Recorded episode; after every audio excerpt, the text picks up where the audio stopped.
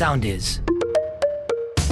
Χάριν Διατροφής, ένα podcast με σύμβουλες για έξυπνη και υγιεινή διατροφή. Οι μικρανίες είναι γενικώς ένα πολύ συχνό πρόβλημα που ταλαιπωρεί πάρα πολλούς ανθρώπους. Δημιουργεί αρκετά έντονα προβλήματα στην καθημερινότητα, καθώς πολλοί είναι εκείνοι που όταν εμφανιστεί μια ημικρανία μπορούν να τεθούν εκτός για αρκετές μέρες. Υπάρχουν πολλοί παράγοντες που σχετίζονται με τις ημικρανίες. Ορμόνες, γονίδια, στρες, κακός ύπνος, κούραση, διάφορες συνθήκες περιβάλλοντος όπως ο φωτισμός, ξαφνικές λάμψεις, οσμές, το υψόμετρο μπορεί να αποτελέσουν κάποιες αιτίες που μπορεί να προκαλέσουν μια ημικρανία. Ένας πολύ σημαντικός παράγοντας αποτελεί και η διατροφή. Γνωρίζουμε σήμερα ότι σύμφωνα με τις αναφορές ατόμων που πάσχουν από ημικρανίες, ίσως ο πιο σημαντικός παράγοντας που μπορεί να προκαλέσει ημικρανίες είναι το στρες, ενώ η διατροφή φαίνεται ότι σχετίζεται σε ένα ποσοστό της τάξης σχεδόν του 80% με την πρόκληση μιας ημικρανίας. Οι παράγοντες που σχετίζονται με τη διατροφή και τις ημικρανίες είναι διάφοροι. Έτσι, έχει αναφερθεί ότι το υψηλό σωματικό βάρος μπορεί να σχετίζεται με την εμφάνιση ή με τη συχνότητα εμφάνισης μικρανιών, διάφορες ελλείψεις σε θρεπτικά συστατικά, ο κακός διατροφικός προγραμματισμός, ενώ και συγκεκριμένες τροφές, τα λεγόμενα food triggers, φαίνεται ότι αποτελούν διατροφικούς παράγοντες που σχετίζονται με τις ημικρανίες. Πάμε λοιπόν να δούμε ένα-ένα τι σχέση έχουν όλα αυτά τα οποία αναφέραμε με τις ημικρανίες. Ξεκινάμε λοιπόν με το υψηλό σωματικό βάρος. Σύμφωνα με στοιχεία φαίνεται ότι τα υπέρβαρα και παχύσαρκα άτομα διατρέχουν υψηλότερο κίνδυνο για εμικρανίες καθώς αυτό έχει να κάνει με διάφορους ορμονικούς παράγοντες όπως η λεγόμενη αντίσταση στην ινσουλίνη καθώς και η έκρηση ορισμένων ουσιών, ορμονών ή πεπτιδίων όπως τα λέμε από το λιπόδιστο, από το λίπος μας. Άρα λοιπόν φαίνεται ότι το υψηλό σωματικό βάρος αποτελεί έναν παράγοντα που μπορεί να σχετίζεται με την εμφάνιση μικρανιών σε κάποιους ανθρώπους που έχουν μια ευαισθησία. Άρα άτομα τα οποία εμφανίζουν μικρανίες ή έχουν μεγάλη ευαισθησία σε μικρανίες, καλό θα είναι αν έχουν υψηλό σωματικό βάρος να χάσουν κάποια κιλά.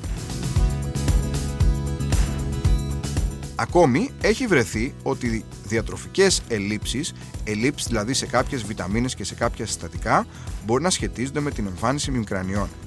Οι πιο διαπιστωμένες ελλείψεις είναι αυτές της έλλειψης ριβοφλαβίνης που είναι μία βιταμίνη συμπλέγματος Β καθώς επίσης και μαγνησίου.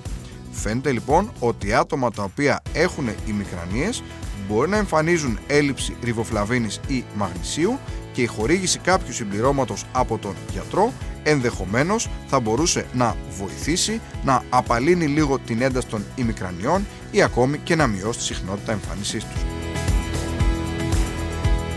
Επίσης, κάτι που είναι πολύ σημαντικό είναι ότι άτομα τα οποία εμφανίζουν μικρανίες έχουν συνήθως ένα κακό διατροφικό προγραμματισμό. Πρόκειται δηλαδή για άτομα τα οποία δεν έχουν συχνά γεύματα μέσα στην ημέρα, παραλείπουν πολλά γεύματα και έχουν μεγάλες αποστάσεις από τα γεύματά τους. Εκεί πέφτει το ζάχαρό τους και αν αυτό συνδυαστεί και με κάποια μειωμένη ποσότητα νερού όπως η αφυδάτωση, αυτοί οι δύο παράγοντες, δηλαδή η αφυδάτωση και η παράληψη γευμάτων μπορεί να συσχετιστεί με πόνο κεφάλους και μπορεί πραγματικά να αποτελέσει μια αιτία εμφάνισης μικρανίας. Τώρα, ίσως το πιο σημαντικό που πρέπει να αναφέρουμε σχετικά με τη σχέση της διατροφής με τις ημικρανίες είναι κάποια τρόφιμα ή ροφήματα που φαίνεται ότι πραγματικά όταν καταναλώνονται μπορούν όπως λέμε να πυροδοτήσουν μια ημικρανία μέσα σε διάστημα λιγότερο των 48 ώρων. Ίσως τα πιο ένοχα συστατικά είναι κάποια συστατικά τα οποία θα σας αναφέρω πολύ επιγραμματικά και θα δούμε συνέχεια πιο αναλυτικά. Έτσι, ανάμεσα σε αυτά είναι το γλουταμινικό μονονάτριο, ένα συστατικό το οποίο θα βρούμε κυρίως σε έτοιμα τρόφιμα, η τυραμίνη, μια ουσία που θα βρούμε κυρίως στα τυριά, η φένιλεθυλαμίνη, μια ουσία που όπως θα πούμε βρίσκεται στη σοκολάτα, η οκτοπαμίνη, μια ουσία που βρίσκεται κυρίως στο πορτοκάλι, η καφέινη, που ξέρουμε όλοι που βρίσκεται, το αλκοόλ, διάφορα νητρόδια άλατα τα οποία βρίσκονται κυρίως στα αλατικά, καθώς επίσης και η ασπαρτάμη που αποτελεί την πολύ γνωστή σε όλους αυτή γλυκαντική ουσία που θα βρούμε σε τρόφιμα και ροφήματα όπως τα αναψυκτικά όπως οι τσίχλες. Αυτά λοιπόν τα συστατικά φαίνεται ότι αποτελούν σε εισαγωγικά αυτό που λέμε τα ένοχα συστατικά και άτομα τα οποία πάσχουν από ημικρανίες θα πρέπει να τα βγάλουν ή ενδεχομένως αν εντοπίσουν ότι κάτι από αυτά τους ενοχλεί να τα βγάλουν από τη διατροφή τους. Πάμε λοιπόν να δούμε τα τρόφιμα τα οποία θα πρέπει συνήθως να αποφεύγουν άτομα τα οποία πάσχουν από ημικρανίες. Το πιο γνωστό από όλα είναι η σοκολάτα. Η σοκολάτα αποτελεί μια αγαπημένη σε όλους γεύση, ωστόσο υπάρχουν σε αυτήν κάποια συστατικά όπως η θεοβρομίνη, η καφεΐνη και η φένιλ εθυλαμίνη τα οποία φαίνεται ότι σχετίζονται με ημικρανίες.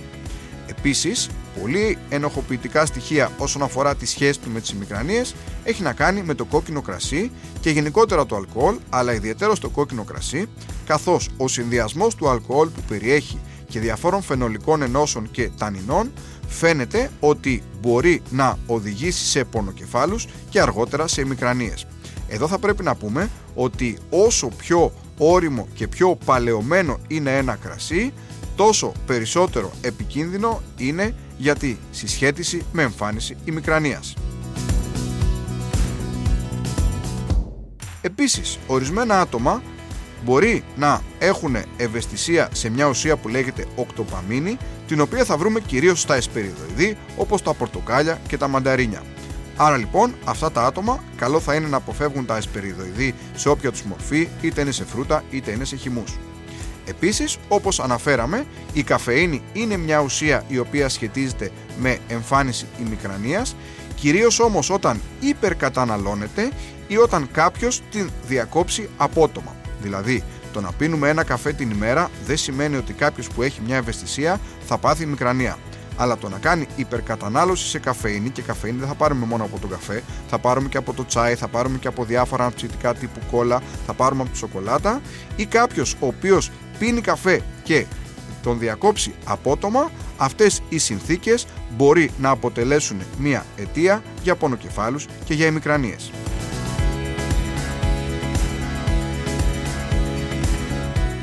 Ακόμη, επεξεργασμένα κρέατα, ζαμπόν και αλαντικά φαίνεται ότι επίσης μπορεί να σχετίζονται με ημικρανίες καθώς είναι πλούσια σε νητρόδιο όπως λέμε συστατικά καθώς επίσης και σε ένα συντηρητικό το οποίο λέγεται γλουταμινικό μονονάτριο το οποίο όπως είπαμε στην αρχή μπορεί να σχετίζεται με ημικρανίες.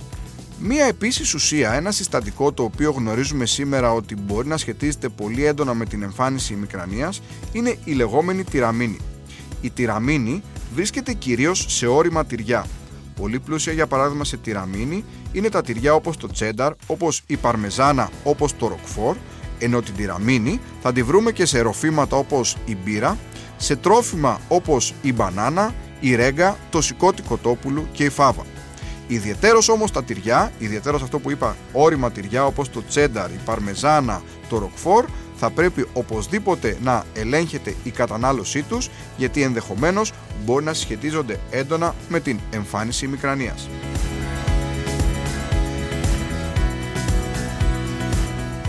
Επίσης κάτι που μπορεί να μην ξέρετε είναι ότι ασιατικά και κινέζικα φαγητά όπως και οι έτοιμες σούπες καθώς επίσης και αλαντικά και κρέατα τα οποία είναι έτοιμα, ιδιαίτερως προϊόντα κρέατος όπως τα λουκάνικα μπορεί να περιέχουν ως ενισχυτικό γεύσης το γλουταμινικό μονονάτριο για το οποίο μιλήσαμε και προηγουμένως, το οποίο επίσης μπορεί να σχετίζεται με ημικρανίες. Και τέλος, ίσως το πιο γνωστό από όλα τα συστατικά τα οποία αναφέραμε είναι η ασπαρτάμι, η οποία αποτελεί ένα πολύ γνωστό γλυκαντικό, το οποίο μας δίνει γλυκιά γεύση χωρίς να μας δίνει θερμίδες, αλλά υπάρχουν στοιχεία τώρα από επιστημονικές μελέτες που φαίνεται ότι μπορεί να σχετίζονται με ημικρανίες.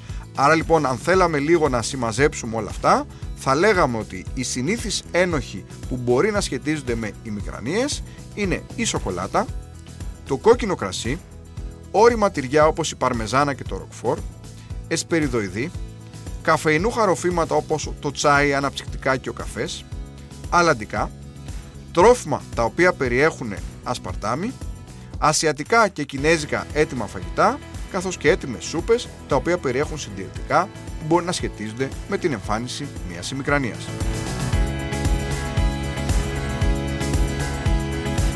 Άρα λοιπόν, αν θέλουμε να καταστρώσουμε ένα σχέδιο, αν έχουμε θέματα με ημικρανίες και πρέπει να δούμε τι είναι αυτό το οποίο ενδεχομένως μας επηρεάζει αρνητικά μέσα από τη διατροφή μας.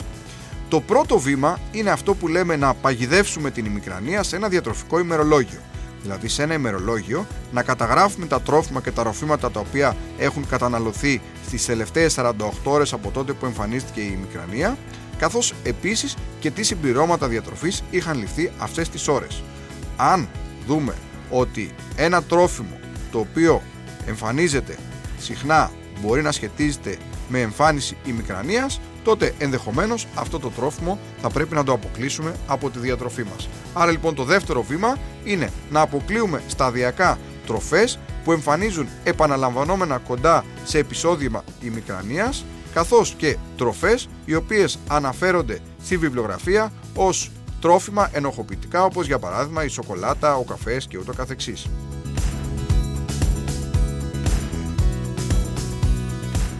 Επίσης είναι πολύ σημαντικό αν έχουμε συχνά ημικρανίες να έχουμε τακτικά γεύματα μέσα στην ημέρα, ούτως ώστε να μην μένουμε πολλές ώρες νηστικοί και να πέφτει το ζάχαρό μας, να αποφεύγουμε αυστηρές και στερετικές δίαιτες, να έχουμε στο σπίτι μικρά και ενδιάμεσα σνακ ενώ πάντα να βάζουμε μια υπενθύμηση στο κινητό μας, να τρώμε ένα μικρό γευματάκι στα ενδιάμεσά μας, όπως επίσης και να ενυδατωνόμαστε επαρκώς, καθώς δεν πρέπει να περιμένουμε να διψάσουμε για να πιούμε νερό, αλλά να έχουμε συνέχεια μαζί μας μια εναλλακτική ενυδάτωσης, όπως είναι το νερό, όπως είναι η χυμή, όπως είναι τα φρούτα, τα λαχανικά, όπως είναι το γάλα.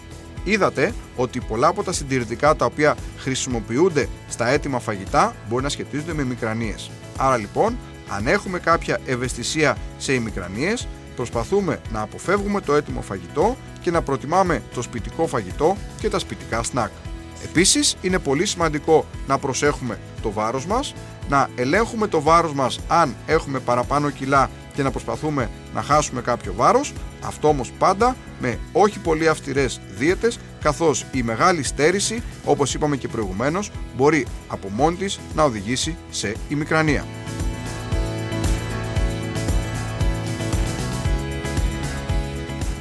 Τέλος, είναι πολύ σημαντικό να μιλάμε με τον γιατρό μας, ώστε να ελέγχουμε την αιτιολογία, να κάνουμε τυχόν εξετάσεις και αν χρειάζεται να δοθεί φαρμακευτική αγωγή ώστε να καλυφθούν οι όποιες ανάγκες ενώ επίσης αυτό που είναι πάρα πολύ σημαντικό είναι ότι θα πρέπει να ενημερωνόμαστε από τους ειδικούς, προσοχή στα διάφορα ματζούνια τα οποία διαβάζετε στο ίντερνετ ή στις διάφορες ομάδες στα social media τα οποία ενδεχομένως μπορεί να κάνουν καλό στην ημικρανία, καθώς αν τα καταναλώσετε πολλές φορές μπορεί να έχουμε το ακριβώς αντίθετο αποτέλεσμα. Βλέπετε λοιπόν ότι υπάρχει μεγάλη σχέση όσον αφορά τη διατροφή και τις ημικρανίες. Υπάρχουν τρόφιμα τα οποία αναφέραμε αναλυτικά που θα πρέπει άτομα τα οποία έχουν ημικρανίες τουλάχιστον να αποφεύγουμε ή να καταναλώνουν σε χαμηλότερη συχνότητα και ευχόμαστε με αυτά τα απλά λόγια λίγο να σας κατατοπίσαμε ειδικά εσάς που ταλαιπωρείστε από τις ημικρανίες οι οποίες πραγματικά μπορούν να αποτελέσουν μια πολύ δύσκολη κατάσταση μπορεί να μας βγάλουν εντελώς εκτός προγράμματος για αρκετές μέρες.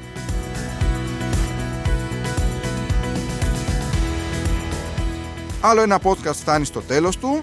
Ήμασταν μαζί και μιλήσαμε για τη διατροφή και για τις ημικρανίες. Μέχρι το επόμενο podcast σας εύχομαι να είστε πάντα καλά και να προσέχετε την υγεία σας.